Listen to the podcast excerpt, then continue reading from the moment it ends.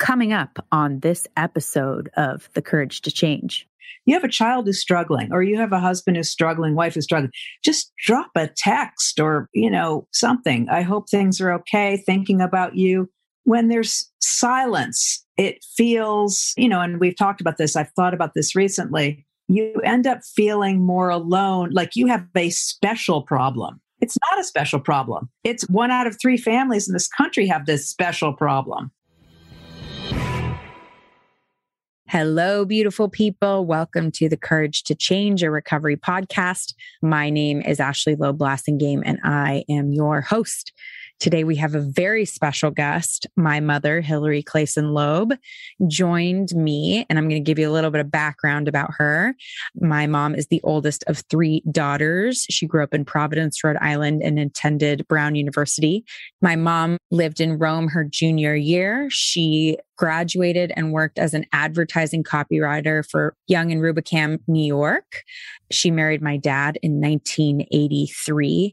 They moved to Milan, where they lived for four years, and I was born the second year that they lived there. Uh, Marina, my sister, was born in 1999 when my parents moved back to the US to Cambridge. In 93, my dad and I and our family welcomed Victoria, daughter number three, and we moved to San Francisco Bay Area. My mom pursued an interest in long distance running, competing in several 10K half marathons and three marathons. And in the 1990s, she shifted to running track and field and joined the Masters track and field team, running the 100 and the 200 meter events. My mom is also a child advocate, a CASA, a court appointed special advocate, and has been working for and with the foundation for over 20 years with the majority of her family on the East Coast, second home in Idaho. She travels a lot, which is both fun and exhausting. She says, Today, two of my three daughters are married. She is the proud grandmother of twin four year old boys. She is an amazing grandmother. We call her Nina. And I'm so excited to have this conversation published. My mom is, tends to be a much more private person than the rest of us in our family. And I definitely didn't see this conversation happening. So I'm very excited. The highlights of the conversation, important things, talking about what it's like to have a child who's struggling with addiction and have the rest of the world shy away from the topic what does someone need when they're struggling with someone in their family? Do they how to support them? How to reach out to them? She talks about how she sees families today who have sick children and all the support that they receive and that she participates in giving to families with sick children and things that happen. And it reminds her that that was not the way that people not everybody but people responded when she had a sick child and changing the narrative around how to treat parents how to offer support, how to talk about addiction, and really what it's like to be the parent and go through the different stages of adolescent treatment, adult treatment, and then later on recovery. So we get into some really interesting topics about how the world sees this and what it's like as a mom and as a mom of three kids, one of which was deeply struggling and how she made it through that. So I think there's some invaluable information here for parents and people who have loved ones struggling. And I hope that our experience can help you and your family. So without further ado, I give you my mother, Hillary Clayson Loeb, episode 130. Let's do this.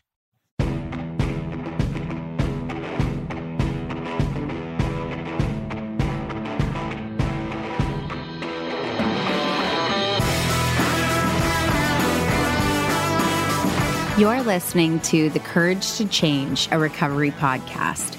We're a community of recovering people who have overcome the odds and found the courage to change. Each week, we share stories of recovery from substance abuse, eating disorders, grief and loss, childhood trauma, and other life changing experiences. Come join us no matter where you are on your recovery journey. Mom, thank you so much for being here. This is very exciting. We've had Dad, we've had Dak, we've had Marina and Tori, and now we are completing the circle with you. And I definitely didn't think I was going to be able to get you on the podcast. Those of you who don't know my mom, this is not a topic that she comfortably likes to talk about. So it's a big deal and a, real, honestly, privilege and honor that we're able to get this because I know that it's not easy and comfortable the way it is for the rest of us. So I appreciate that. And I appreciate the willingness to be mildly just you know uncomfortable during this and i will try i'll go easy on you. Okay let's do a little bit of background about you first. Where did you grow up and what was your childhood like? I grew up in rhode island in providence and i would say i'm the oldest of three girls and have a big extended family in western massachusetts a happy childhood. I was into sports and you know, I would say a normal, happy childhood. You, uh, you can very much a New England, New Englander. Yes, New England based. Everybody at that point was based in New England. And I think, you know, basically the family that was, you know, the farthest distance was Maine. I think was uh, really, it was not much of a reach, but that was our perspective. Yep. And did growing up, what was your idea of alcoholism addiction? Like, what did that mean when you were growing up? Was that ever talked about? Did you know anyone? Growing up, as I said, we had a big extended family. Alcohol was definitely part of the gatherings. We have a, still have a big farm in Western Massachusetts where the family likes to gather. There were a number of family members who had problems with alcohol. I never heard about it in much detail. Obviously, as a young child, there was zero awareness. It was simply we went up there, we had a good time. But as a teenager and then an older person, I could see that there were a few family members who definitely had more of a problem and it wasn't entirely social. But it really wasn't something that people talked about because I think there wasn't the thought that you were really going to do anything about it unless it was a, a, serious, serious problem. And we did have some family members for whom it was life threatening, but very few but it wasn't looked at like something that they had, you know, a disease or something that they truly didn't have power over, right? It was kind of like get it together. Yeah, I would say, although within my branch of the family, it wasn't a problem. It was, there were, you know, I don't know what discussions were going on in the extended family beyond my branch of the family. I have no idea. So there may have been more candid discussions about what was going on, but it definitely wasn't treated like it is today. There definitely weren't these services. And no, it definitely wasn't talked about.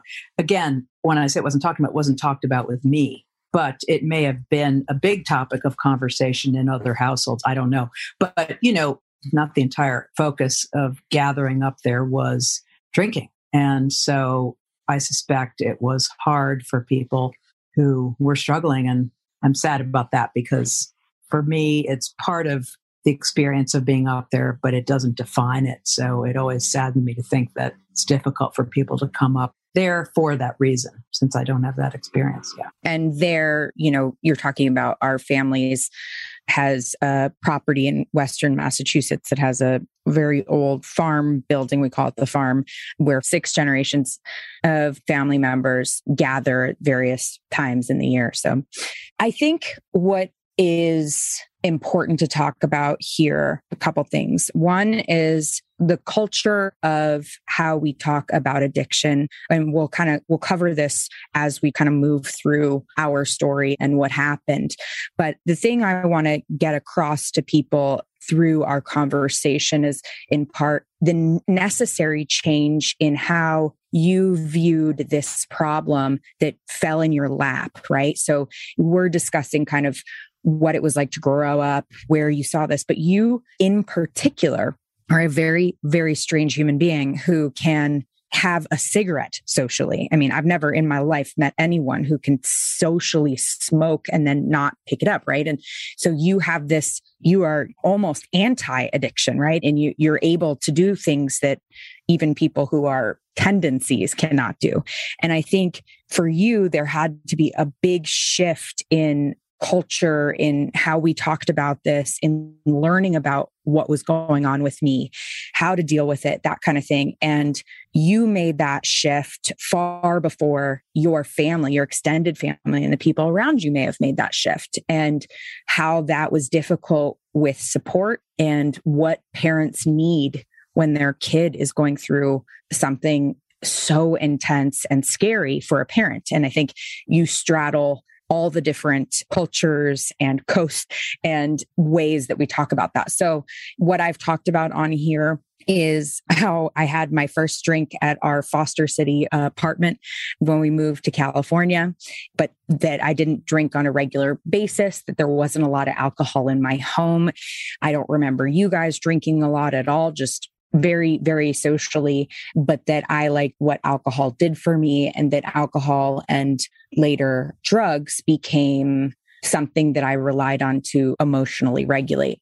I was in Catholic school, which was a very difficult period and kind of set the scene for a lot of the emotional angst.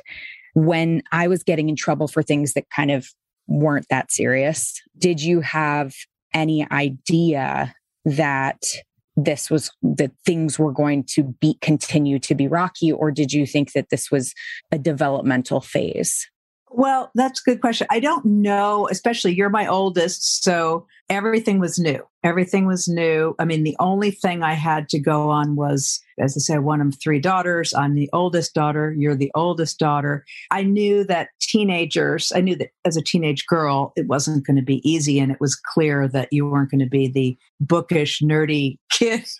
that was clear. But I mean, no, actually, you were rather bookish, but you weren't nerdy. But you know, it's a funny thing. You realize that you're going to have to dive in and get a very comprehensive education in a subject that you want to know nothing about.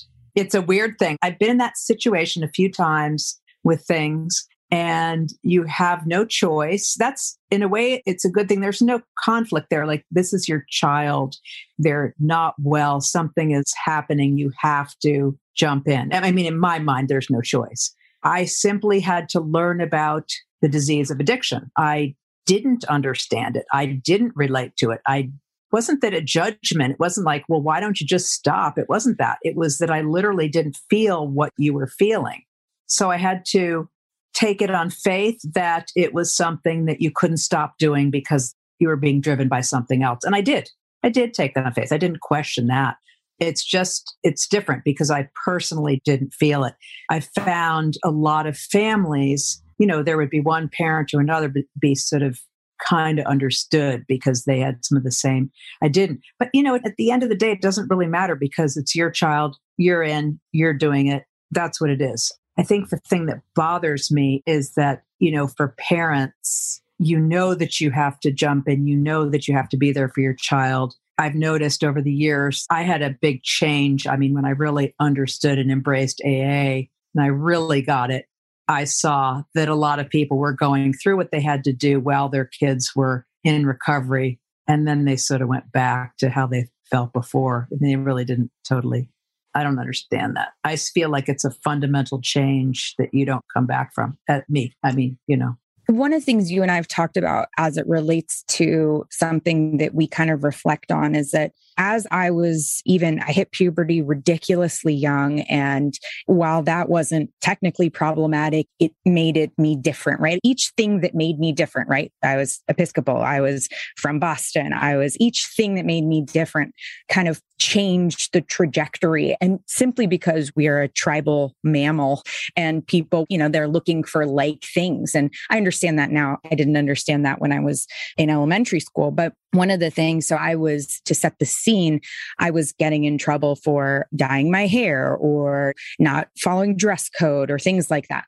And those things continued. I continued to really struggle to, you know, I, I got sent home for getting in a fight with Father Dominic because he said that animals didn't have souls. And I was completely incensed. And I would just like to say, I would like the record to reflect that Pope St. Francis has said that animals have souls. So I was right and he was wrong. But I was outspoken. I was taught to be outspoken and it was not welcome in the environment that I was in. And so I was getting in all all sorts of trouble. And one of the things that happened as I got more and more trouble, felt more and more separate, right? And seeking more and more validation from the opposite sex, validation from the world, and emotional stability, chemical stability, right?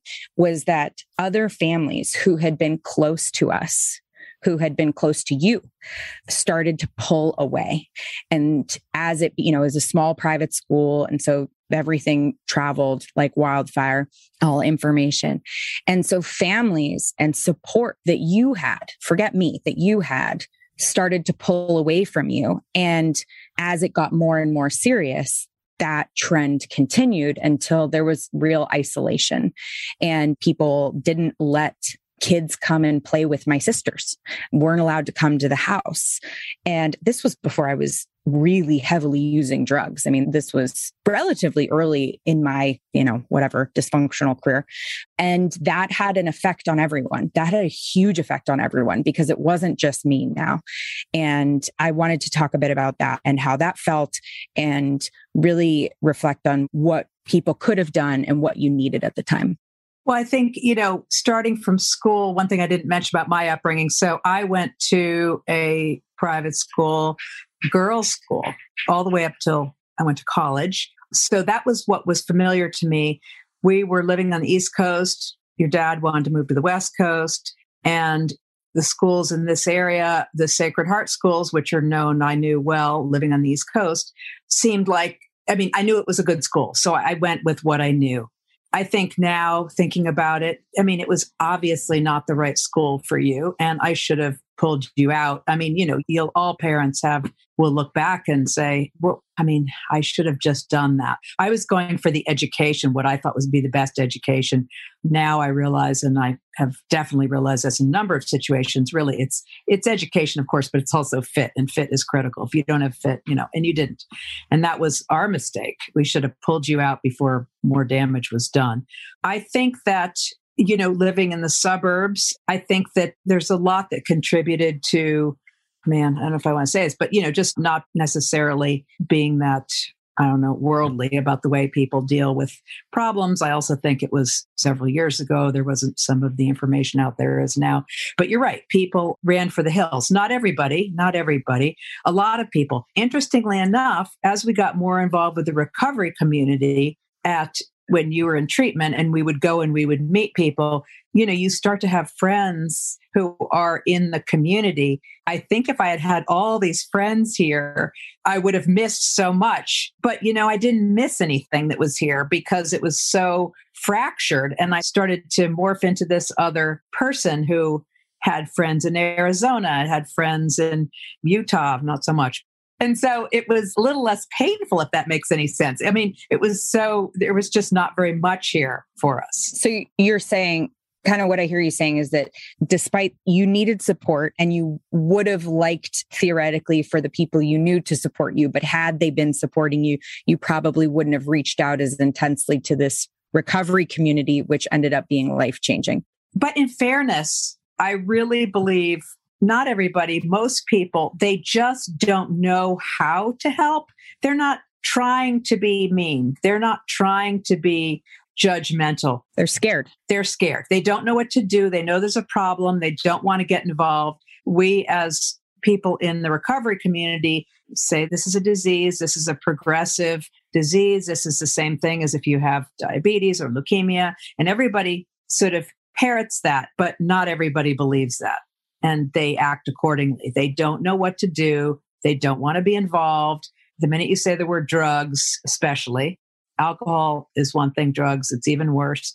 They don't want to be involved. And so I've been frustrated because, you know, what people say, and I think as a country, what we say and what we do are two different things. There's no parity for treatment of mental health. We talk a good game, but we don't really mean it. And it's frustrating. We all it's preaching to the choir, but I think a lot of people they just don't buy it. So I don't know. Yeah, I mean, you and I talked about this when we were just driving. We were on a road trip with uh, twin four year olds for eight hours.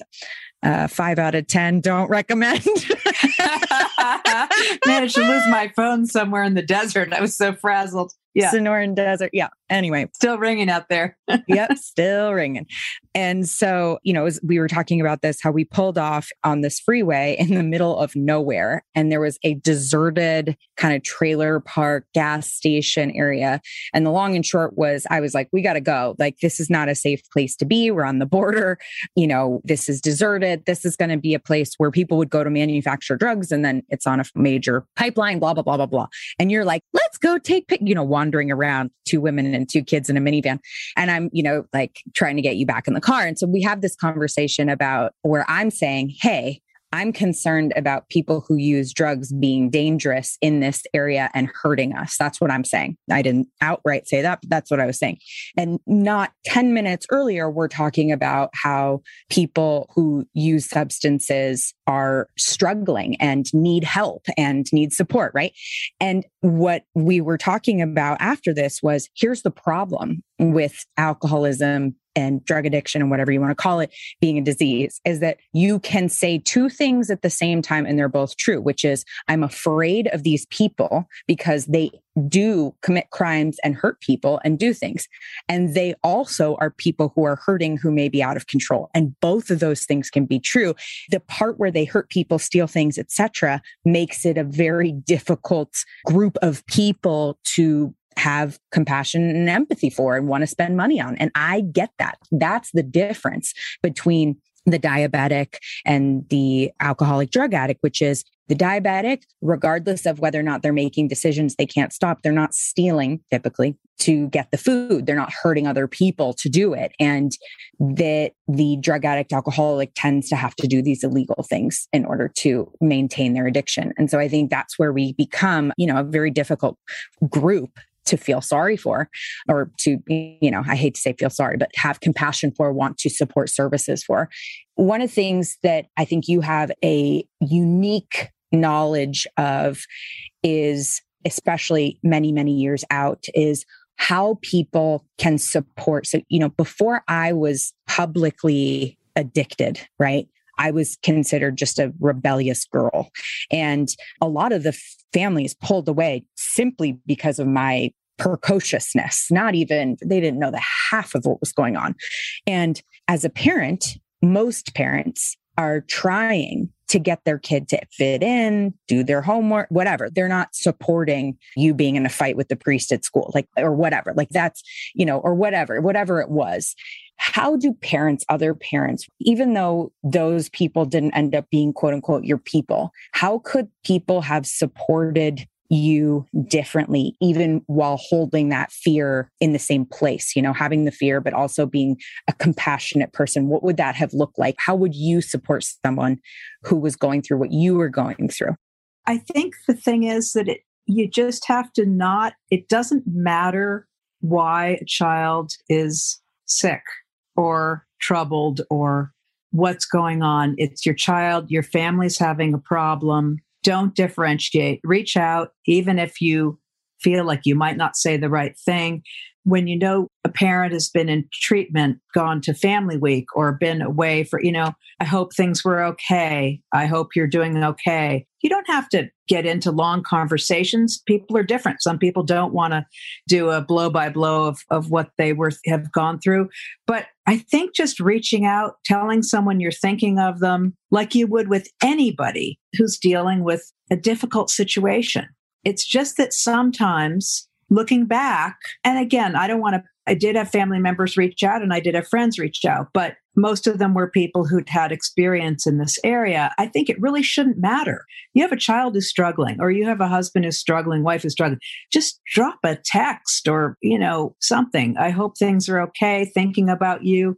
When there's silence, it feels, you know, and we've talked about this, I've thought about this recently you end up feeling more alone, like you have a special problem. It's not a special problem. It's one out of three families in this country have this special problem. It's not at all special, it's epidemic. So simply reach out. If you need to, in your own mind, pretend that somebody has an illness that's medical, bodily, you know, I mean, I don't know. But I realized looking back, again, I was so engaged with what was going on. I was just I didn't think about it. But looking back, I realized that I think a lot of people didn't reach out because they didn't know what to say. And I don't think you need to say anything. Just say, I'm thinking of you. Hope you're doing okay. The other thing is that I think the burden is on when you get a few years into recovery, the burden is also on the person in recovery to educate the family as to what they need. You know, I was thinking about it. You know, we've talked about having alcohol around or having alcohol on holidays or things, you know, and I remember saying to you, when you first came back from treatment. Do you mind if I have a bottle of wine on the table at Thanksgiving? I don't need to. It doesn't matter. But I don't want to hear years later that it always bugged you. It's a communication like, this is not okay. This is okay. Don't say this. You're educating, you as the person recovery are educating people around you to be sensitive in a way that they don't know this is a new level of i don't know etiquette or something. So you also have that responsibility to educate people yeah, I think, and it's different at different stages in recovery with different people. You might, I might be a person who is totally fine with a bottle of alcohol at the table, and someone else might really, who's in recovery, who's in the same position, might really not want that. It's unique to that person, and supporting that person is as asking them what they need. And as the person in recovery, if you need something and you're not asking for it, expecting everybody else to read your mind is super unfair. And not how you have relationships, right? I think the expect, you know, in your marriage, in your whatever the relationship happens to be, expecting each other to be mind readers is unfair. Bottom line, it's unfair. And, you know, I think updating your recovery can look different. You know, sometimes, you know, there have been, there was a time I was many years sober and we were at a party and I was not in a good headspace. And I was like, I need to leave. I need to leave right now.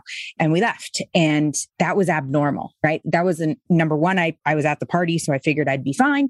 And you guys, you know, it was many years into recovery. And that was just one of those situations where I was reading the situation for me. I was, my headspace was not good. And I communicated like, Hey, this isn't a good situation for me. I need to remove myself. And we've had lots of like learning things about that. But it's hard, you know, what I see, I'm, you know, where I am very lucky because my family was, I think part of it was that I was so young.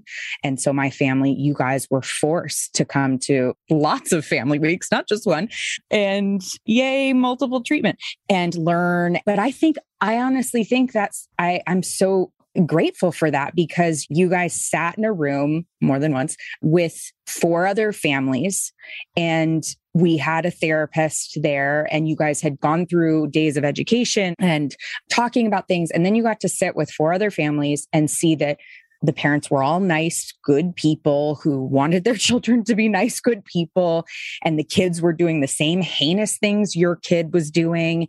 And that you know, you didn't do anything wrong. You didn't cause this. You can't cure it. You can't fix it. And here's this group of people who understand you. Yeah, I know. You're absolutely right. I really think that's the key because you have to travel along the road of recovery with your person, you know, with your child.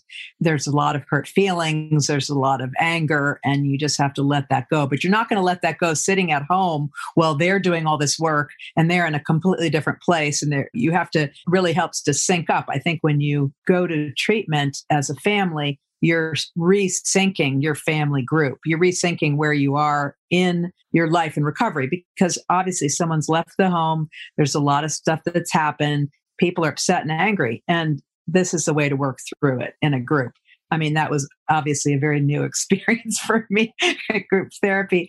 But I mean, now I can laugh at it. But I also met some lifelong friends and some of your friends, one of whom I consider another daughter practically. And I don't know. I mean, look, this is life, you know, you just do what you do. How do you work through? You know, I did some pretty horrible things. And I'm sure many of them made you mad at me. How do you support someone you're super, super angry at?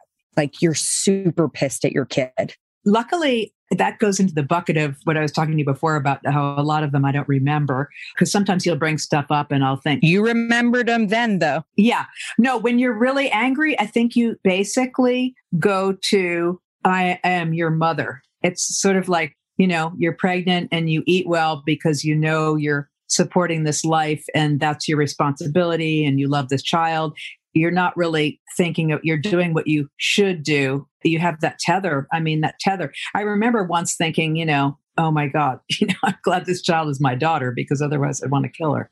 But i think that's you know you have that little filament of this is my child. This is what you do. And it's so strong so strong. I mean it has you know cats going into burning buildings picking up their kittens so that's what it is i remember you know a lawyer who was in our midst at one point with all this stuff. Dad was talking about an argument that you and I had had, and I don't even know what it was about, but he said, You know, Peter, my advice is never get between a mother and a cub.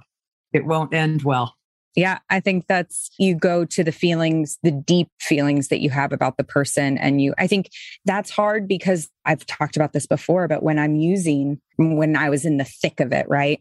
I was not the same person. You know, I was not the same person. I, I, didn't speak the same way. And I would often think to myself, like, this, you know, I know this sounds dramatic, but it feels like possession, like a possession, right? Like an exorcism is needed because this person that I have to be in order to maintain this lifestyle, she has to be different. She has to have different morals. She has to have different beliefs and do things that normally under sober circumstances would feel wrong.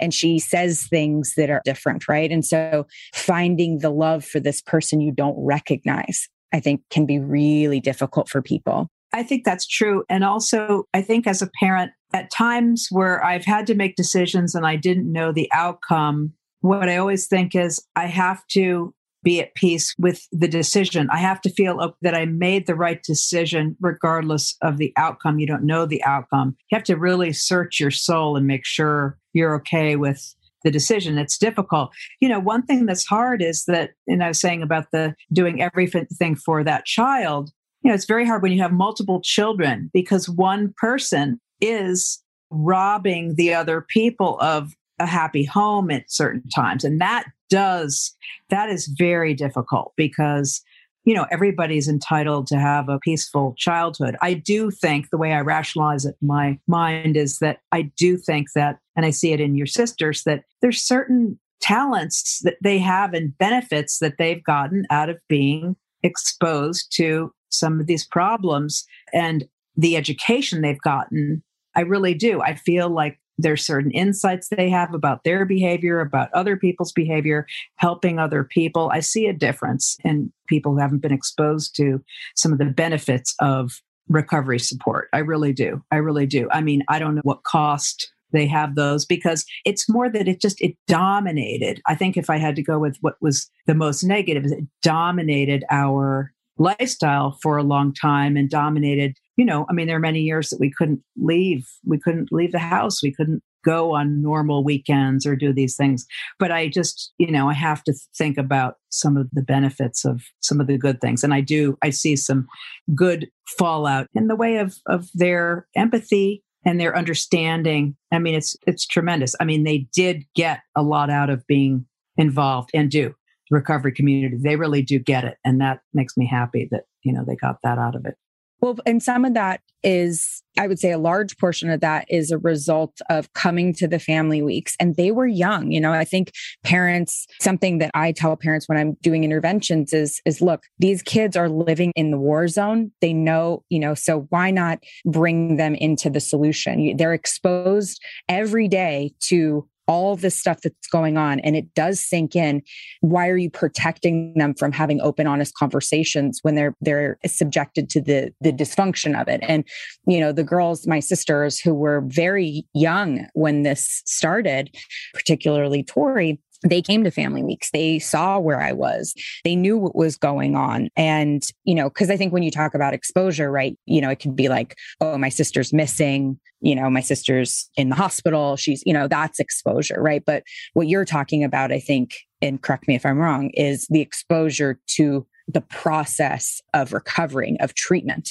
That was the value for them. And not all parents would have included them and you guys did. And now you see the benefit yeah, I mean, you know, you can't expose them to the I the way I looked at it is look, this is a family situation. Unless you heal as a family, you get certain people who just hold those resentments. I mean, we had to kind of come together on this.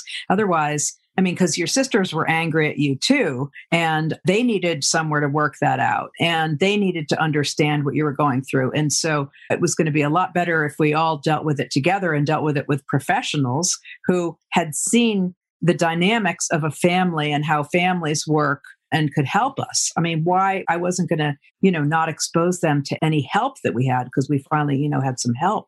So I think it was a good thing. You know, I think they look at addiction differently. There's no question. And that's good. I mean, I just, I can't imagine shielding someone from the recovery and the you know the therapeutic side of this i can't imagine why you would do that i don't think a family would stay together if you did that sometimes people are afraid that the children are too young to understand the concepts or hear the details of what's going on. You know, they may have been exposed to the person being missing, but they didn't know that the person was out there doing meth, right? Like the details of whatever it was. And so there's fear of that and fear of making it worse or upsetting them more, putting more visuals into their heads or what's have you. And, and again, it's really about, you know, sometimes filling in the blanks for people. Everybody fills in blanks on their own. So sometimes filling in the blanks for people and with alongside the tools for recovery is the most valuable thing to do, even when it feels like they're too young, because the reality is they're being exposed. And, you know, that's something that, you know, we talk about in AA. There's a, there's something that says, you know, we don't regret the past nor wish to shut the door on it. And I've struggled with that sentiment because, you know, and I've talked to the, my sisters about it, but I mean, one of my, biggest sadnesses or regrets is how much I took from them. And, you know, that, and they'll tell you, no, we, you know, we went to treatment, we got, we got all this education and all of that is true. But I dominated the household with violence and fear and uncertainty and I wasn't trying to hurt them, but I took a lot of attention and resources and time and focus off of them. And again, I just wish that weren't the case. You know, whatever that looks like, I wish that hadn't been the case. I wish they have had more peace in their home, but it's definitely made them amazing, resilient women who have a lot of coping skills as a result, right? It could have done the opposite, but they, they have coping skills. Yeah. And if, if you go with the, you know, and believe the disease model of alcoholism, you know, I grew up as a severe asthmatic. I missed a lot of school. I was home a lot. I was sickly a lot. And I remember talking to my sisters about, especially my middle sister, you know, about how, you know, there's a lot of things we didn't do or couldn't do because I was always sick. That's not the same, but you know, way less fun though. That's asthmatic versus alcohol. Yeah, yeah, yeah, exactly. But you know, it's, I mean, I know what you're saying, and I'm sure for anybody who's had an illness that's held back a family, and that's why it's important to have the family do therapeutic work together because otherwise there's no way they can find an avenue to, to get rid of those resentments. I mean, that's why that has to happen, in my opinion your sister, you're all so close, and you probably wouldn't have thought that would ever happen. I mean, at a certain point. I mean, I was amazed Marina spoke to me again. She didn't speak to me for two years, and I deserved it you know, and she needed that. And I mean, it's a testament to the result, you know, it's a testament to families repairing, right? I mean, you and I didn't, you know, I don't know that we didn't speak. I think you, that was going to be a difficulty, but we all had major, I think the only person I didn't have a falling out with was Tori, but she was too young. But, you know, we all had, we were able to over time, and I think repair those relationships with consistency and consistently showing up, owning you know you guys needed to see. There were many years where i'm sure a lot of phone calls where ashley ran away from treatment. She got drunk she blah blah blah she whatever she did you know insert whatever dumb thing i did. And you know for many years. So me being sober at certain points i'm assuming and please correct me it was a mild comfort but it probably didn't feel permanent no i think until because it's up and down, up and down, which is almost worse because it's, I shouldn't say that it's not worse for you, but it's because you just, you know, you don't want to sort of count your chickens before they're hatched. But I think that at the point where you got on track with school, to me, I knew how important education was to you and how important getting that together. And at the point where you were in community college and working toward getting into UCLA and and you know you really had something to lose in your mind. In fact you really had something that was important to you. You had a goal and staying sober was going to get you there. And I felt like once that happened you you were settled. You had a tattoo you had life. You know you started to rebuild a life that I could see that I mean of course things can happen but you really didn't want to lose. You had a nice life you had good friends, you were getting positive reinforcement from staying sober. It was working. It was showing you that this lifestyle, this plan works. And then I started to feel better. And that's what really, I think that's what really changed for me. And then I could, you know, to have a sigh of relief. Of course, then you'd go to an AA meeting and somebody who'd been sober for 20 years relapse. Yeah. And I'd be like, yeah, yeah. oh my God. but, you know, or 30 or 40. Yeah, yeah, oh, yeah, yeah, yeah. Yeah, no, that stuff is, yes, that is, that's definitely real. Yeah, I think there were multiple times where I stayed sober because that's what everybody else wanted me to do. And it wasn't until I desperately wanted to stay sober and that I was like, this isn't working. And there are two instances that come to mind, and I won't force you to fully relive them. But the first one, and you've and I have talked about this, and I've heard this from people who've lost children. So, May 17th, 2004, I overdosed you and dad, and my grandmother found me and Narcan saved my life.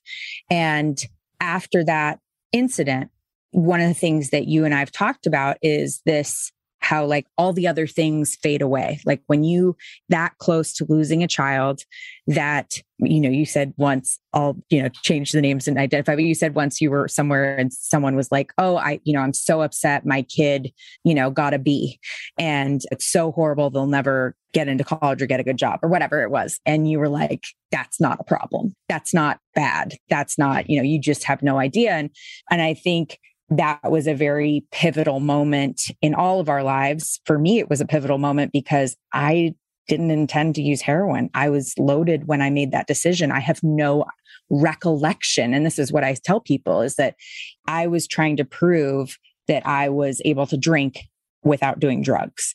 And I drank so much and ended up taking pills I have no recollection of making the decision to get loaded that almost killed me. And that's why we don't use other substances, right? That's why we don't experiment because I don't even remember doing that. And, you know, I think that that was such a pivotal moment in all of our lives. I think for grandma, it brought home like what was really going on. Not sure that she wanted that, but it did. And I think for you and dad, as I've talked to dad about it, it's like, it really brought things into singular focus about what was important. Yeah, I think, of course, I mean, something like that is just so shocking. And I think that's a case where you're, I mean, the emotions going through your mind, I can't believe, you know, I mean, I can't imagine losing a child. Uh, we have a very close family friend who's been through that. it, it is just the worst thing that can happen. It's the worst. I mean, it's just so incredibly hard that they would do that to themselves, even though what you're saying is you didn't know. I mean, the anger, and that's when you realize someone told me once, I think it was a, a psychologist, said, you know, you guys are good parents. You have a toolbox that gives you all the tools to be, you know, deal with average problems, even things that sort of push the envelope a little bit. This is a situation that is beyond your skill set. You need other people, we are out of our league. And that's what we realized that we just didn't know how to make this situation better. Obviously, we tried a lot before we got to the point where you left. You know, one of the things that I resented so much, which is sort of a funny thing, was that you forced me into a position by having you leave the house the way you did, which was not voluntary. You made me do something that was so unmaternal how can you do that? How can you make me make that decision that goes against everything that every natural instinct that I have to protect you? And, you know, things like that, strange things like that that come up, you know? Right. Like, how could you make me do this? Yeah. How can I? And yeah, so there are a lot of strange, very strange emotions like that that go through your head. But I think, you know, the bottom line is. But you got clarity. I think you've talked about this before where you were like, suddenly things that used to like suddenly you let go of all these things that used to feel important and it was almost hard to integrate reintegrate in the normal world because you had experienced something so and i've heard this with parents who've lost their child where it's like people are complaining or talking about normal life problems and you just you've had such a, a monumental internal scenario that you almost struggle to go back to normal Right. Well, and don't forget you're dealing with different kids, multiple kids who are having different. So one is having these serious health problems.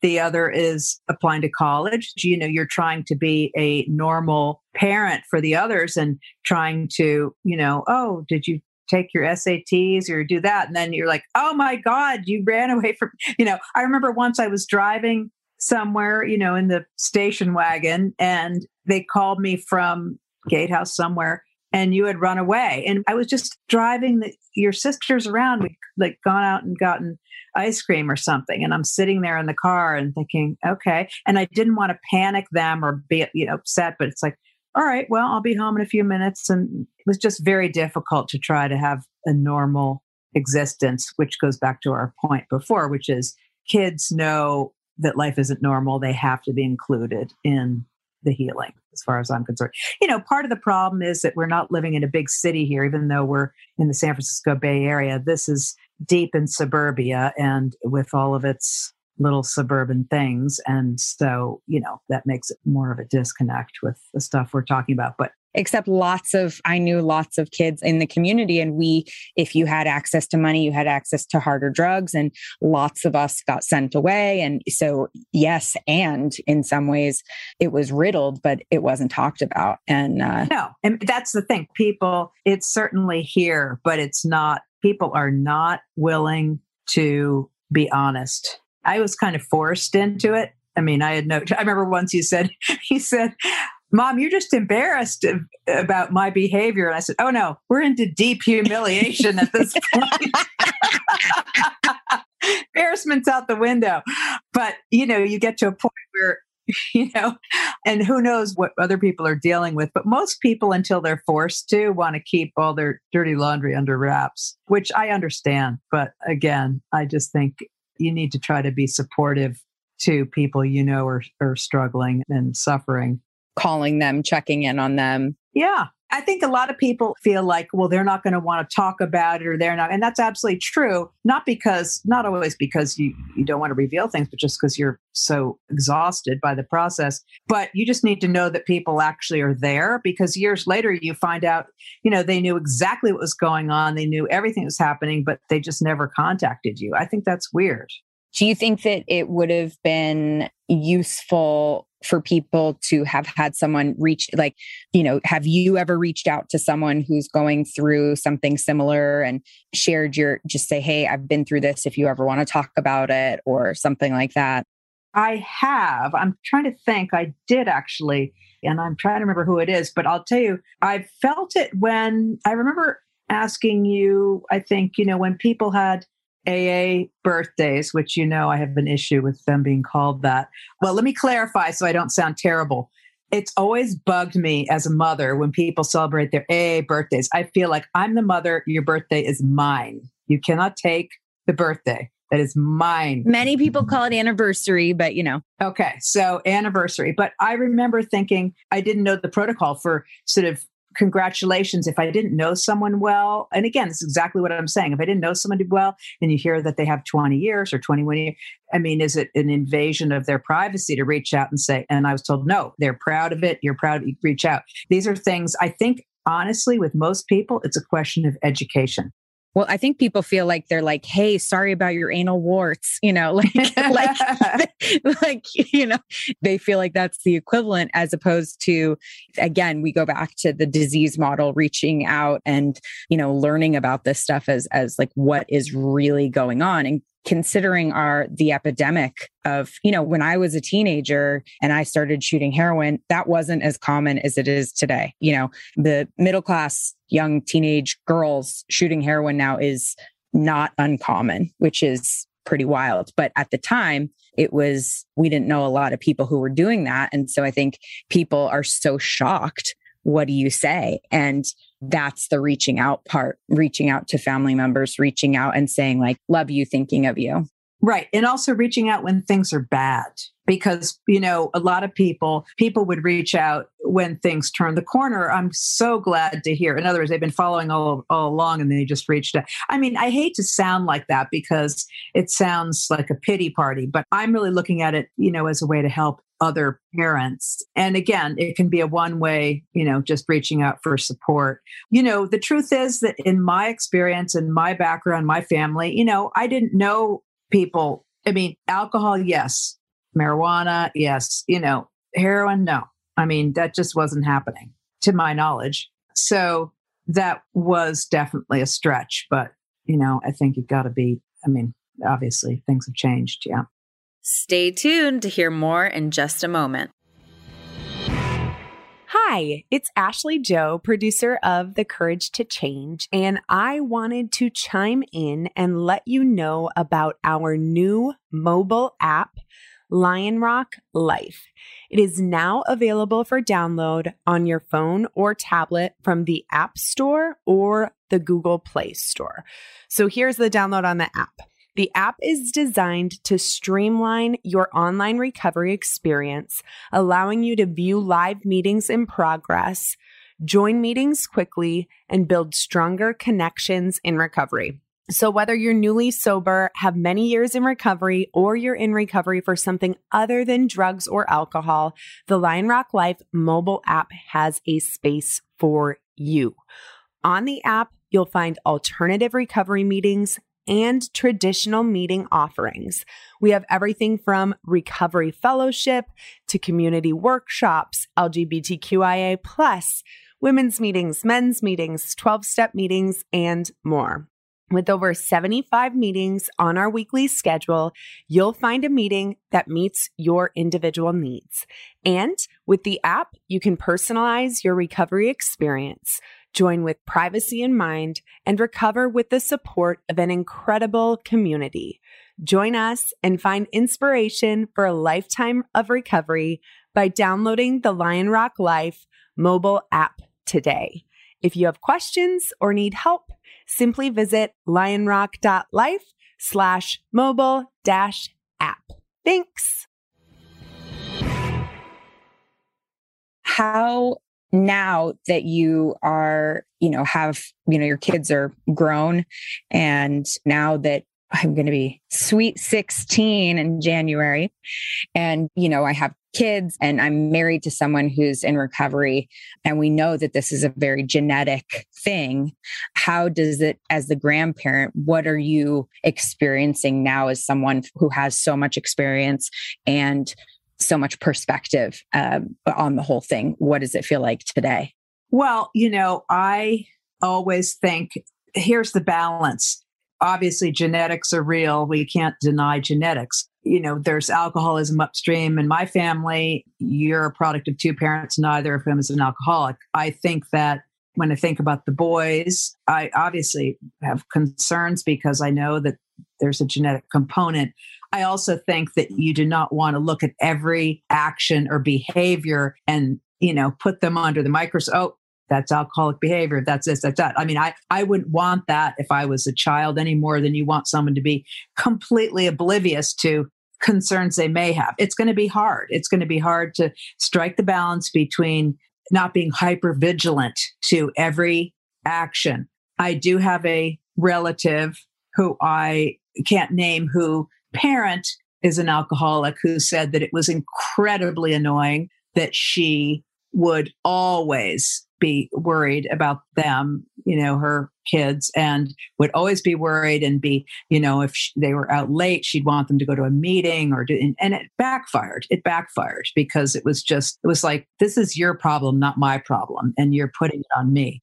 So I think it's hard. I think, you know, you take all of the information you have, it's incredible. You're so much more prepared for all of these things than I was, but you have to also be careful that you don't impose because it can be it's a lot of baggage. It's good baggage if you use it to just educate yourself. It's bad baggage if it becomes a burden for them as something of course i'm like this so you're like this. Because they will rebel.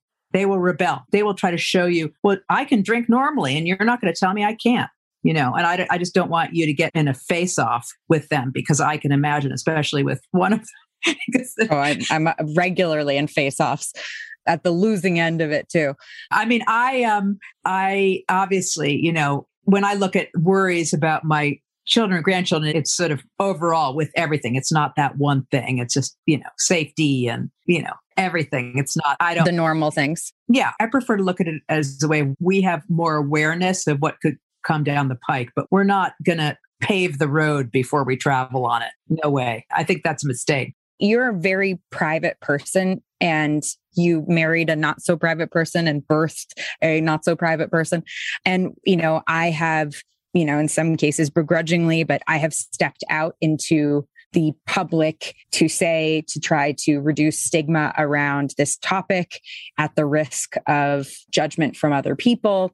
And in some ways, that exposes you and makes you uncomfortable or you not not uncomfortable but you your information last private.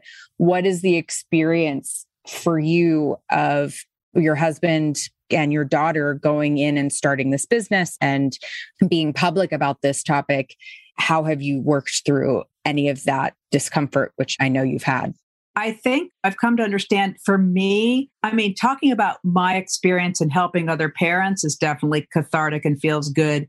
What I have never found cathartic is sort of the blow by blow of like in, in AA meetings when people talk about their like a specific experience that led them to drink or something, you know, like the dark, awful, gruesome experience. You know, that's tough. And it's tough for me when you relive some of those because I don't want to relive some of those. I don't feel like that's helpful. But I always think to myself, you know, if that's helpful, then you got to do it because it's all about staying, you know, staying the course.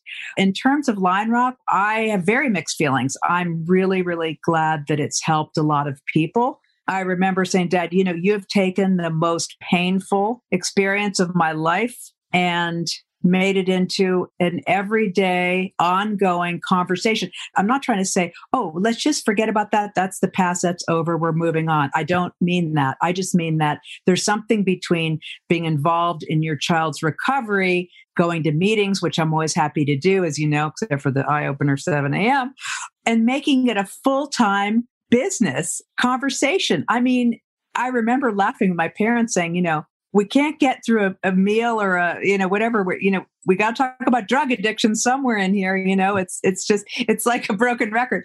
Yeah would it have been my first choice? No it wouldn't because i feel that my interest obviously is helping you and through you and the community helping the community and i want to do that. I would not have made it a lifelong you know made it a business like this but you know i have to say when i hear stories of people who've been helped who've been saved i don't want to be overly dramatic but honestly i think there have been some people. I mean how can i not feel as a parent how can i not be grateful that Lionrock was able to help? So I'm really conflicted, but I'm very happy that some people have found strength and help through the process. But man, oh man. So, if someone, you know, one thing that's particularly difficult with is when people have a teenager as opposed to an adult. Well, I mean, there's different difficulties. There's a lot of programs for adults, but it's more complicated when you have a teenager who's doing this stuff. If you were to give advice to someone who has a teenager who's clearly going, you know, circling the drain with drugs and alcohol, what are some of the things that you would tell them they should do in order, you know, to not only educate themselves but also to try to help their teenager? What are some of your your go-to suggestions? I think you've got to back up and look to long before drugs and alcohol get into the picture. That's the acting out, that's the relieving the frustration in the way that you know how and, and what's available. I think you go back.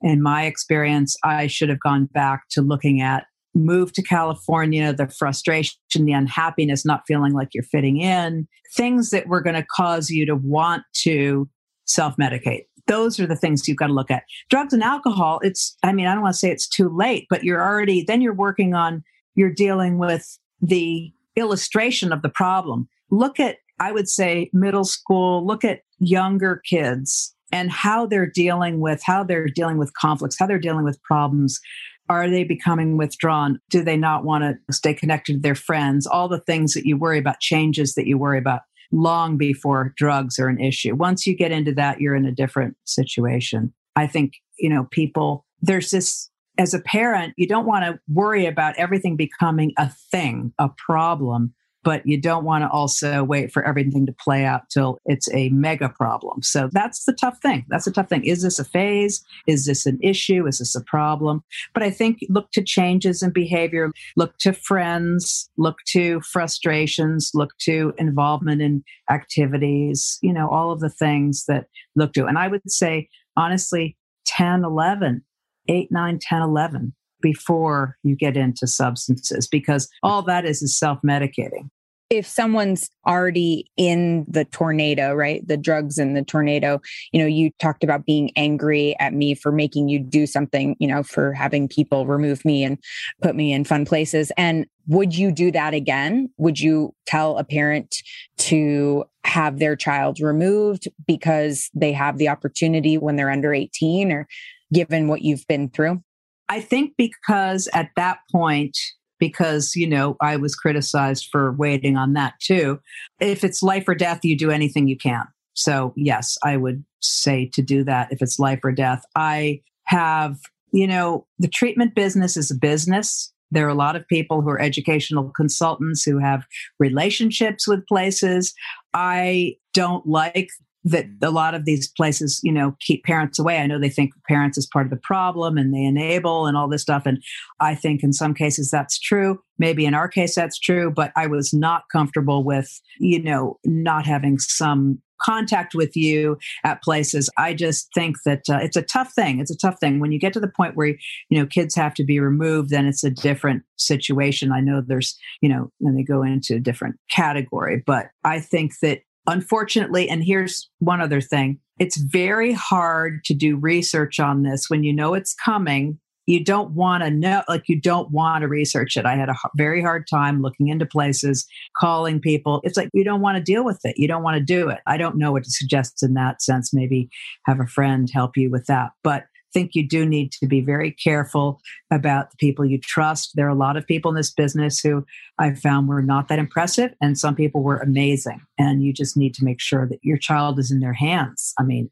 they're away, they're very important. Yeah. I mean, for clarity, you know, when I went away, and I don't know if you, I don't know if you've actually seen this, but when I went away to a lockdown program in Utah, at that time, in those days, in that program, how they treated kids and families came out as incredibly abusive. However, Paris Hilton was at there was we were a level four, and Paris Hilton and Kat Von D were at a, at Provo Canyon, which was very near us, and that was the next level. And so we had you know a slightly less experience, but at the time that was in vogue. That was how they treated and did things and how they kept parents out, monitored all the calls, read all the letters, said, don't listen to your kids, don't listen, you know. And I mean, they told you whatever Ashley tells you, it's a lie. She's going to try to get out, blah, blah, blah. And so, and then they monitored all our calls and all the things. So it was a very intense situation. And that situation, that type of thing has been exposed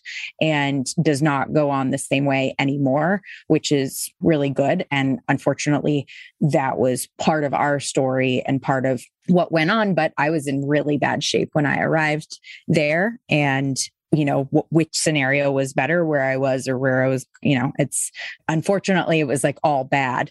But yeah, people, you know, and you can weigh in on this for me. I highly suggest people finding someone that they trust to help them navigate the industry because there's a lot to know. There are a lot of like tips and tricks and things of what programs are good, how to know what a, if a program is good, how to know, you know, how to use it, an educational consultant who, you know, despite our experience, they do have a lot of knowledge and how to get them into the program, get insurance to cover it, all the things, right?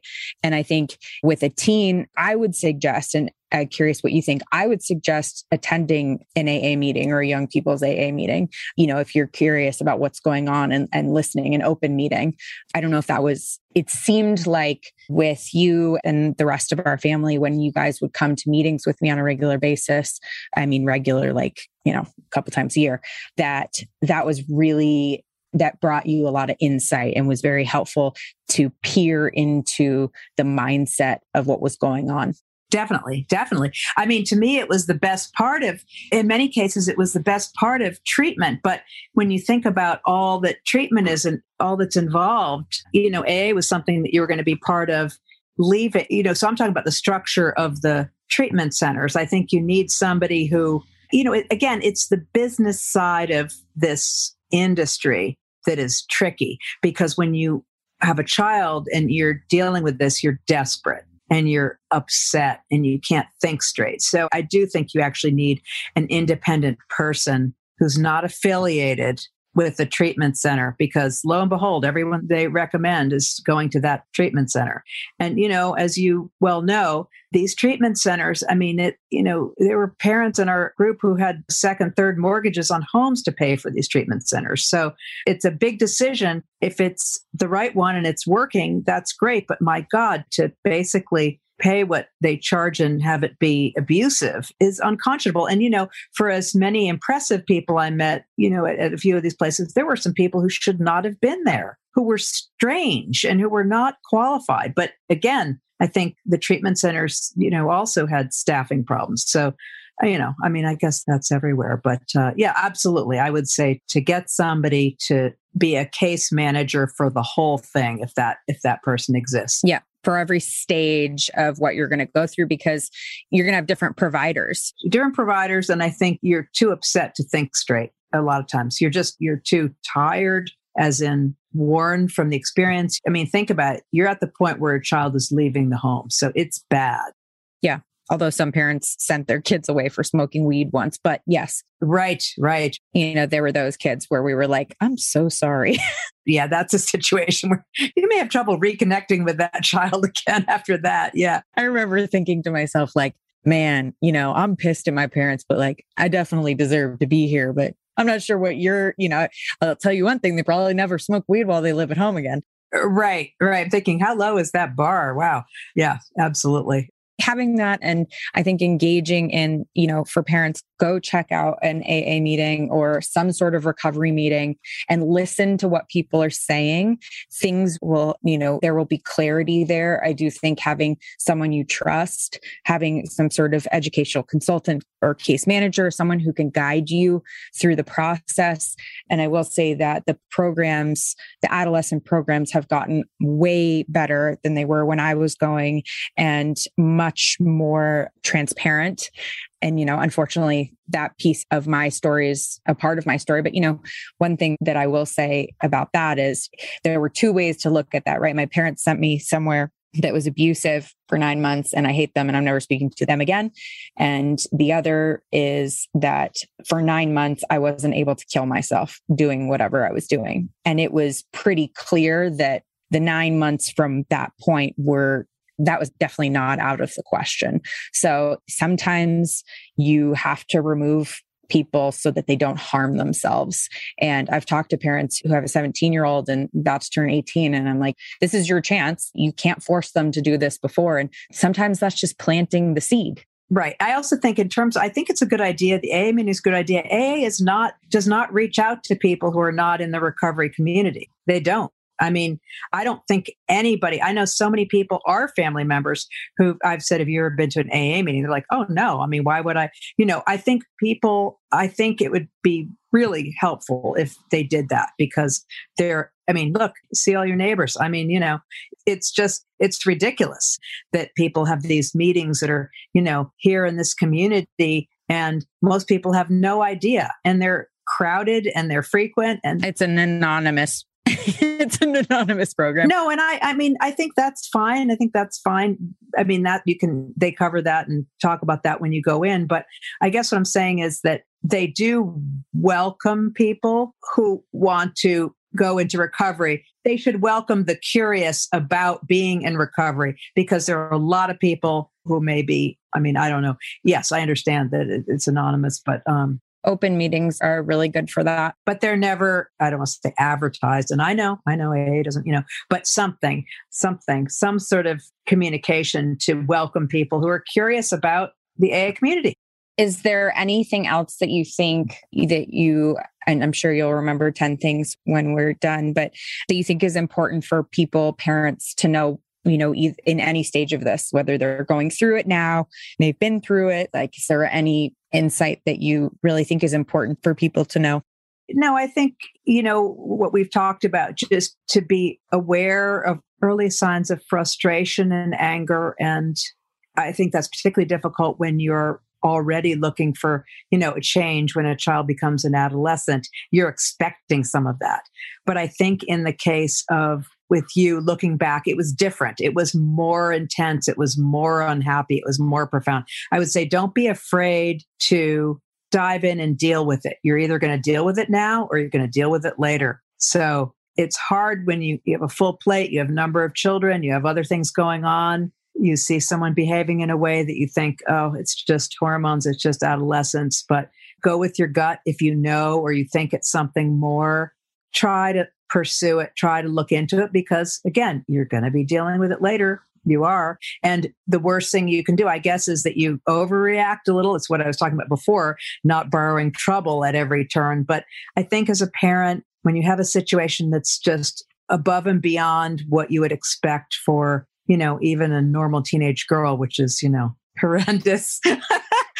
You know there's something and to get ahead of it you've got to get ahead of it. At the point where you're buying drug tests you know i remember a friend of mine was buying drug tests at the drugstore. I'm like you know what? At the point where you buy a drug test you know the answer to that drug test. Don't waste $25 you know the answer. Oh man i remember you guys trying to drug test me and man, I managed to get pee from Tori and I was able to do a clean test. And dad knew I had been using, but I was able to get this clean test. And we had an all out like brawl because the test came back clean. I'll never forget. We were in your room. The test came back clean. And he's like, I know you've been using. I was like, you just drug tested me. And, you know, just this like gaslighting, you know, whatever. I was like, you know, you get so worn down. I don't know if you remember, there was a trunk on the back of our well, of course you remember, trunk on the back, our back porch. At one point, I couldn't, I said, I'm not keeping track of alcohol in this house. I don't know what's going on. I didn't even care at this point. I'm going to put the bottles of uh, spirits in a trunk, like a footlocker trunk on the porch, and I'm putting a padlock on it. That's it. I don't even care. So put it in there. And I don't know if it's a combination or key lock.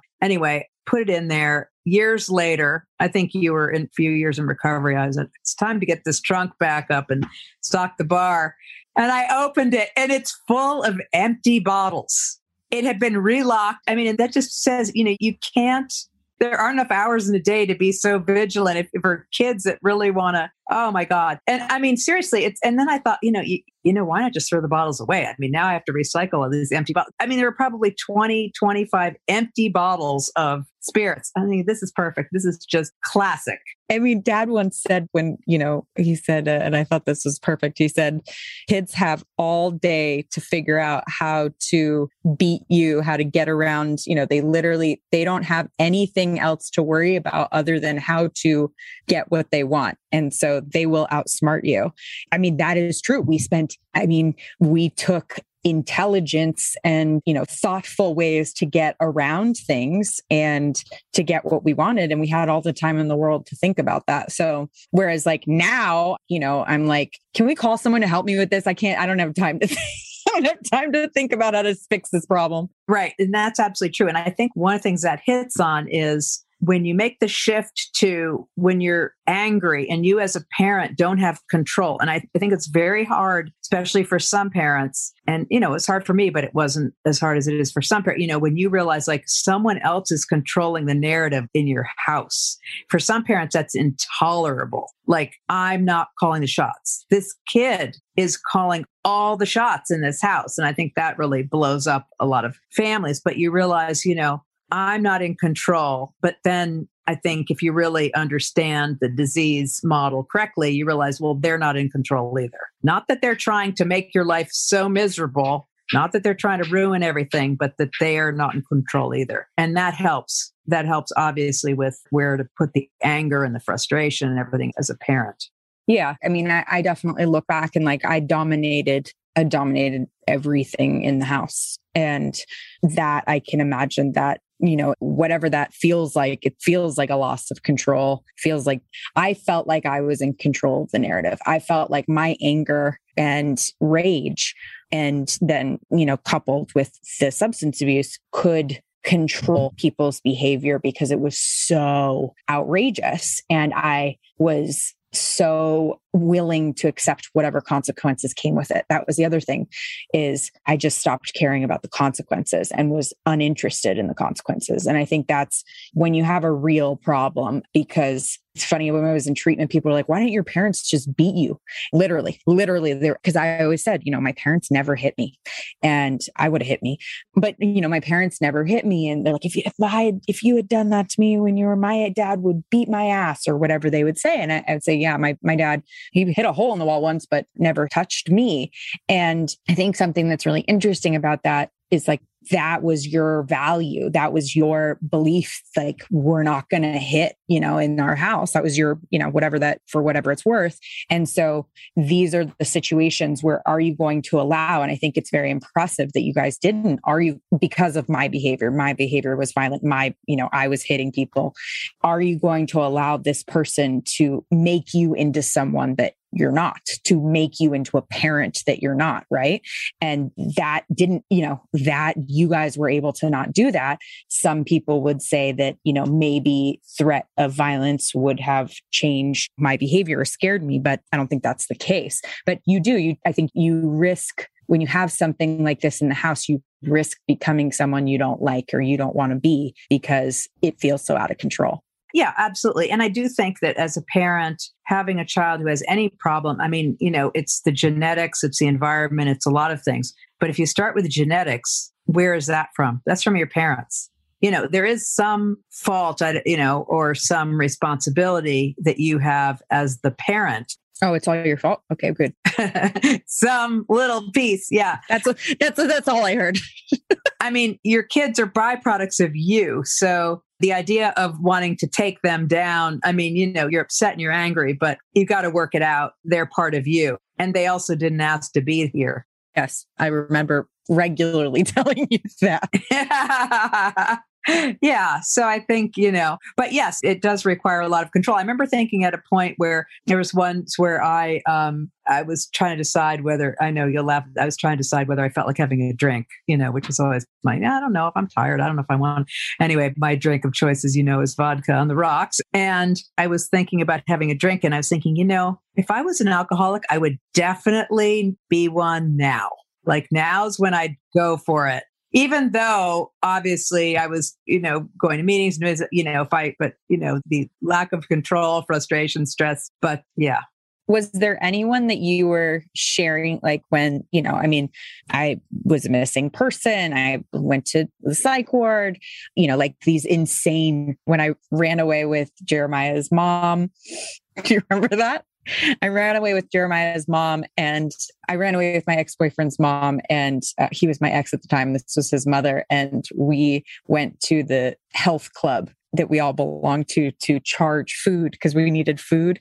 And so that's how you guys tracked us down because we were coming out of the cafe, the health club cafe with like crates of like food that we had ordered and charged. And they, I literally, you don't remember this? I remember you going and I remember her, but I don't remember the club. But No, in terms of the detail, yeah, my parents were incredibly supportive. I mean, I think they tried and I I would talk to them. They were both very, you know, very loving.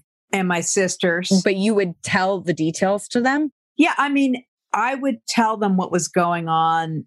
I mean, they knew basically what was going on. They knew the situation was out of control. They knew that, you know, they knew what was happening. Um, my mother and my sister came to treatment when you were there. They did? Well, I remember my mom visiting in Arizona. Maybe that's when you were in the hospital. Yeah. And my sister came to Gatehouse. My sister Diana, I think, came to Gatehouse or to Vista. I can't remember, but they came. You know, my immediate family was very supportive and I talked to them about what was going on, you know. But so the comments that I said earlier, those aren't really about immediate family. But I don't know if I necessarily felt compelled to give them every gory detail, nor did they probably want it. They still, you know, sometimes I'll hear about something that was going on in my family on the East Coast in that period of time, and I'll say, Oh, I didn't know anything about that. And they said, Oh, well, we didn't want to, you know, you were dealing with other things. we didn't want to bother you. You had a missing child. We didn't want to bring it up. Yeah, yeah. Oh my God. No, I mean, they felt helpless too. You know, they wanted to help. Your grandparents, your grandmother, your dad's parents were also amazing. I mean, there was one time where something happened. I think you were going to treatment, and I think Marina was in camp and Tori was home. And we just put Tori on a plane to the East Coast to spend the summer with her grandparents. And she went from her my dad and my mom and then to your other grandmother. And yeah she had a great time. She was just cruising around for the whole summer. Yeah so they were all very involved and very helpful supportive. Yeah i definitely got really lucky in that region considering they also both got a close up of the situation yeah, it's hard because they're upset that, you know, their child, me, you know, is under so much stress and they're, you know, and dad. But, you know, you also have a connection to your grandchildren and you also feel for them. And I think if you've had any experience in your family, as we have with your dad's sister, you know, that education doesn't go away. And this is when you have to pull it back and use it and really mean it. Yeah. What do people say to you now these days? They say, I can't believe Ashley has kids and she's living in the suburbs and driving a minivan. Tell them I can't believe it either. Yeah, yeah. Oh my God. Yeah, exactly. That's literally what they say. Yeah. That's a really legitimate question. I felt like a piece of me died when I bought that minivan. Yep, yep. So, you know, the more years we get away from, the more distance we put between, it's more, you know, but it's still amazing. I mean, you, are an incredible example for the recovery community. I mean, it's one thing to put a life back together and people do, but I've also I've seen examples of people hobbling along. And you know, look, you take what you can get, right? Some people make a full recovery. It looks different for different people. And for some people, it's just staying alive and working day to day. But, you know, I mean, you've obviously done much more than that. And that's, my God, I mean, that is an example to people, really, uh, really an example to people what they can do with their lives and how worth it it is to stay in recovery. I mean, that's what it's about. Nothing you can say that is going to be as strong as provide as much incentive and as much of a role model as just being up there and showing people how you live. Yeah. Thank you. And you guys, I'm so lucky that I have such an amazing family that was willing to not only speak to me again, but come and sit and, you know, come to family groups. I know families that didn't do it and, you know, have their shit splashed around so that we could all heal and, and then come to meetings with me and support me over the years. And, you know it's just i'm i rely very heavily on my family on my sisters on you guys you know as support and i know that not everybody has that and i'm really lucky to have that and i'm so grateful that you guys have stuck with me. I was a real asshole and uh, i'm hoping that karma is kind to me but i don't expect it to be. Well remember when i broke my uh or i had surgery i think on my ankle and you came up and you you know helped me and you came and picked me up at the surgery center and i said oh thank you so much for picking me up and you said oh i feel like i probably have about 10,000 more of these papers to do or something like that. It's so, so true. It's so true. It is. It is. I mean that was one thing that they taught us in treatment was you know when i made my amends to you guys like they were pretty blanket amends because what am I going to go through every instance? You know, that was, it, we'd be there for a year. And, you know, but what some of the things that I said were, you know, a commitment to my family not to lay a hand on anyone because that was, I was you know, at a rage problem when I was using and to you know that my recovery is a living amends that i'm a living amends. I show up when i say i'm going to show up. I'm reliable. I tell the truth. All the things that we say like we learned all the, in aa we learn all the things that we learned in kindergarten right? We don't take things that aren't ours. We use nice kind words. We tell the truth you know things like that eh, that i that's the living amends. And that's been a rewarding experience for me rebuilding the relationships in our family and learning how to do that and how to show up and to you know it was particularly difficult. You guys were like you know we just want to get away from this. We, you know whatever we forgive you move on you know and and uh, you know it's fine it's fine. And tori and marina held my feet or mostly marina but held my feet to the fire and we're like no we want to see that there's change. We want to see that you're a different person. And that was a very positive you know character building experience for me because i had to show up and have them doubt me and have them and just continue to do it until they saw that it was the changes were permanent. And that was hard. I because you know all the best you remember this is like you know i'm three months sober. I'm totally different person right? Like and you're like yeah three months ago you stole my car and crashed it. And you know now you're three months sober and you're like oh yeah i'm a different person right? Well for everyone else you're still a dick. Well and you're afraid as the family member you're afraid to you know be so excited and then have it fall through. But you know as i say that you know you get away from that you know the longer you get away but then you know. Yeah. You know it's hard to as the sober person you're like 30 days? Like do you understand what i went through to get 30 days in a row? And as the as the family member you're like are you fucking kidding me? Like 30 days 30 days ago i wanted to murder you and you know 30 days is but you have to like manage all these different you know realities well, that's why I think it's very important for family members to go to meetings because I have sat in meetings with people who have 24 hours. I've sat in meetings with people who have a week, a month, a year, you know, all the way up. And so if you don't see it and hear from them, you really can't understand you just can't you know you're speaking a different language and you're referencing feelings and you're using terms that you know it, you just really in order to really be part of it you have to go it's not that hard and some of them are incredible i mean i've been to bad ones too but i've been to incredible meetings where i've thought oh my gosh you know I feel sorry for people that they don't have exposure to this. It's something that you're also very lucky. It's a community of people are so supportive and so loving. And you come out of those meetings feeling incredible. And I told you, I think that when I first sat through them, it was hard. It's hard to sit still for that long. It was hard to sit and listen to the same thing. They go through all the same, all the rules. Yeah, I know the rules. Can't do that, you know, all the stuff. And I would sit there and I, I'm not saying I was doing the crossword, but, you know, it was close. And I thought, you know, I think someone said something in a meeting once, and I thought, yeah, I, I, relate to that. And I thought, you know, I can't apply it to alcohol and I can't apply it to drugs, but this is about human beings. This is about all of us. This is about our behavior. And I'm going to use what it is that I can use for me. And then it was a different story. And then I just listened with, you know, an openness that I didn't have before because before I was like, okay, I'm going to go for you. I'm just going to go for you. And it's helpful. It's nice. And then watch the clock. But once I turned the corner, I realized, my Lord, then I started feel sorry that other people didn't have that experience because it's amazing. It's, it's just amazing. I mean, it's amazing the amount, the emotions and the love that you get from people in that room. I mean, it just makes you feel good all day, all week. Yeah. And seeing grown men cry and talk about their feelings in a way that you would never see anywhere else on the planet. And it's so beautiful. It's so, it's so, you know, you just, you feel understood.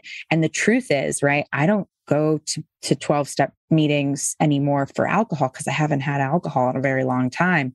I go to remind me how to live my life. And the, and yes, alcohol, like at this point, alcohol is, that's still part of it, but I, I continue to go because I have to remember that there's something different in my brain and it's always there. It's always talking to me, but it, it has volume and I can turn that, that volume is always trying to turn up and meetings turn it down, turn it down. But on its own, it sort of trends loud. And, and I'm trying to keep the work that I do in recovery keeps turning that volume down. And then I can be a person who drives a minivan in suburbia. Lucky me. But yeah, it's applicable to anyone because we're talking about, you know, human behavior in life. And, and I always say, we don't have unique problems. We have unique reactions to problems. Our problems are the same, you know, I mean, the struggles and the thing, you know, people go through trauma, people have difficult child, you know, whatever it is, they're the same. It's just our reactions are fatal. We have stress and we're like, we're going to drink ourselves to death, right? Whereas someone else might eat too much candy or binge watch a show or whatever they do. It's the same problem, but the reaction is different. Well, that's why it's important to, when you go to the meetings, you see everybody there. You see people who may not have a lot else going on but you also see people who have a lot going on, who are very successful, who have many other places they could be and yet they find time to fit in this meeting. And that sends a message. That sends a message about the importance of this activity, this event. And I think that's, you know, that is telling. That is telling, especially seeing people in those meetings. I didn't realize people still went to meetings when they were 20 years sober, 30, 40. So there's an education to be had. And I think it's, um, I think it's really important because you know obviously treatment is treatment for a short period of time but as you say we all go through things in life and you know they're not easy and things aren't easy and so um, that's amazing can't say enough about aa well, thank you so much for sharing your wisdom and and letting us, you know, I know that this topic is not your fave. No, it's not. no, it's not. Well, I know I should say I know this topic is difficult and for you in the sense that it's not something that you, you know, regularly talk about publicly. Yeah, I think, you know, as you can see from what we've talked about, there are parts of it that I prefer talk, you know, I don't as I say, I don't have a problem talking about it. I don't want to relive the bad times, but there have been, when I think back, and as we've talked about in this period, there have been so many incredible things that have happened. And that's what I go to. I don't want, I mean, why would anybody want to relive horrible moments in their lives? I don't know. But, um, you know, if I have to, I no, but I, I, uh, but, you know, when I think back to some things that I've been through in the process, they're amazing. They're great. They are. So the truth is that we can talk about it and there's some there's amazing people and amazing things and it's okay. I mean, it's good. It's got it it got us to where we are today, which is a great place. Yeah, super awesome. Yeah, it's amazing and I can't say enough about the value and the amazing things that recovery have brought to my life and that without my recovery i'm genuinely incapable of being the person that i am. And you know some days i wish that weren't the case but it's the you know the lot that i got and i have a shit ton of fun in recovery and great relationships and all the things. And that was not the case you know 16 years ago. That was not the case. So you know if people are listening and they feel like you can't see your way out of this you have a kid who you can't imagine that this is going to end well. There are lots of stories where it ends well and i'm happy to talk to anybody and help anybody who's going through that and and share my experience. And i am as well and especially parents. Any parents want to contact me i'm happy to talk to them and help Awesome. Well, thanks, Mom, for being here. I love you. Thanks, Woody. Love you. This podcast is sponsored by lionrock.life. Lionrock.life is a recovery community offering free online support group meetings, useful recovery information, and entertainment. Visit www.lionrock.life to view the meeting schedule and find additional resources. Find the joy in recovery at lionrock.life.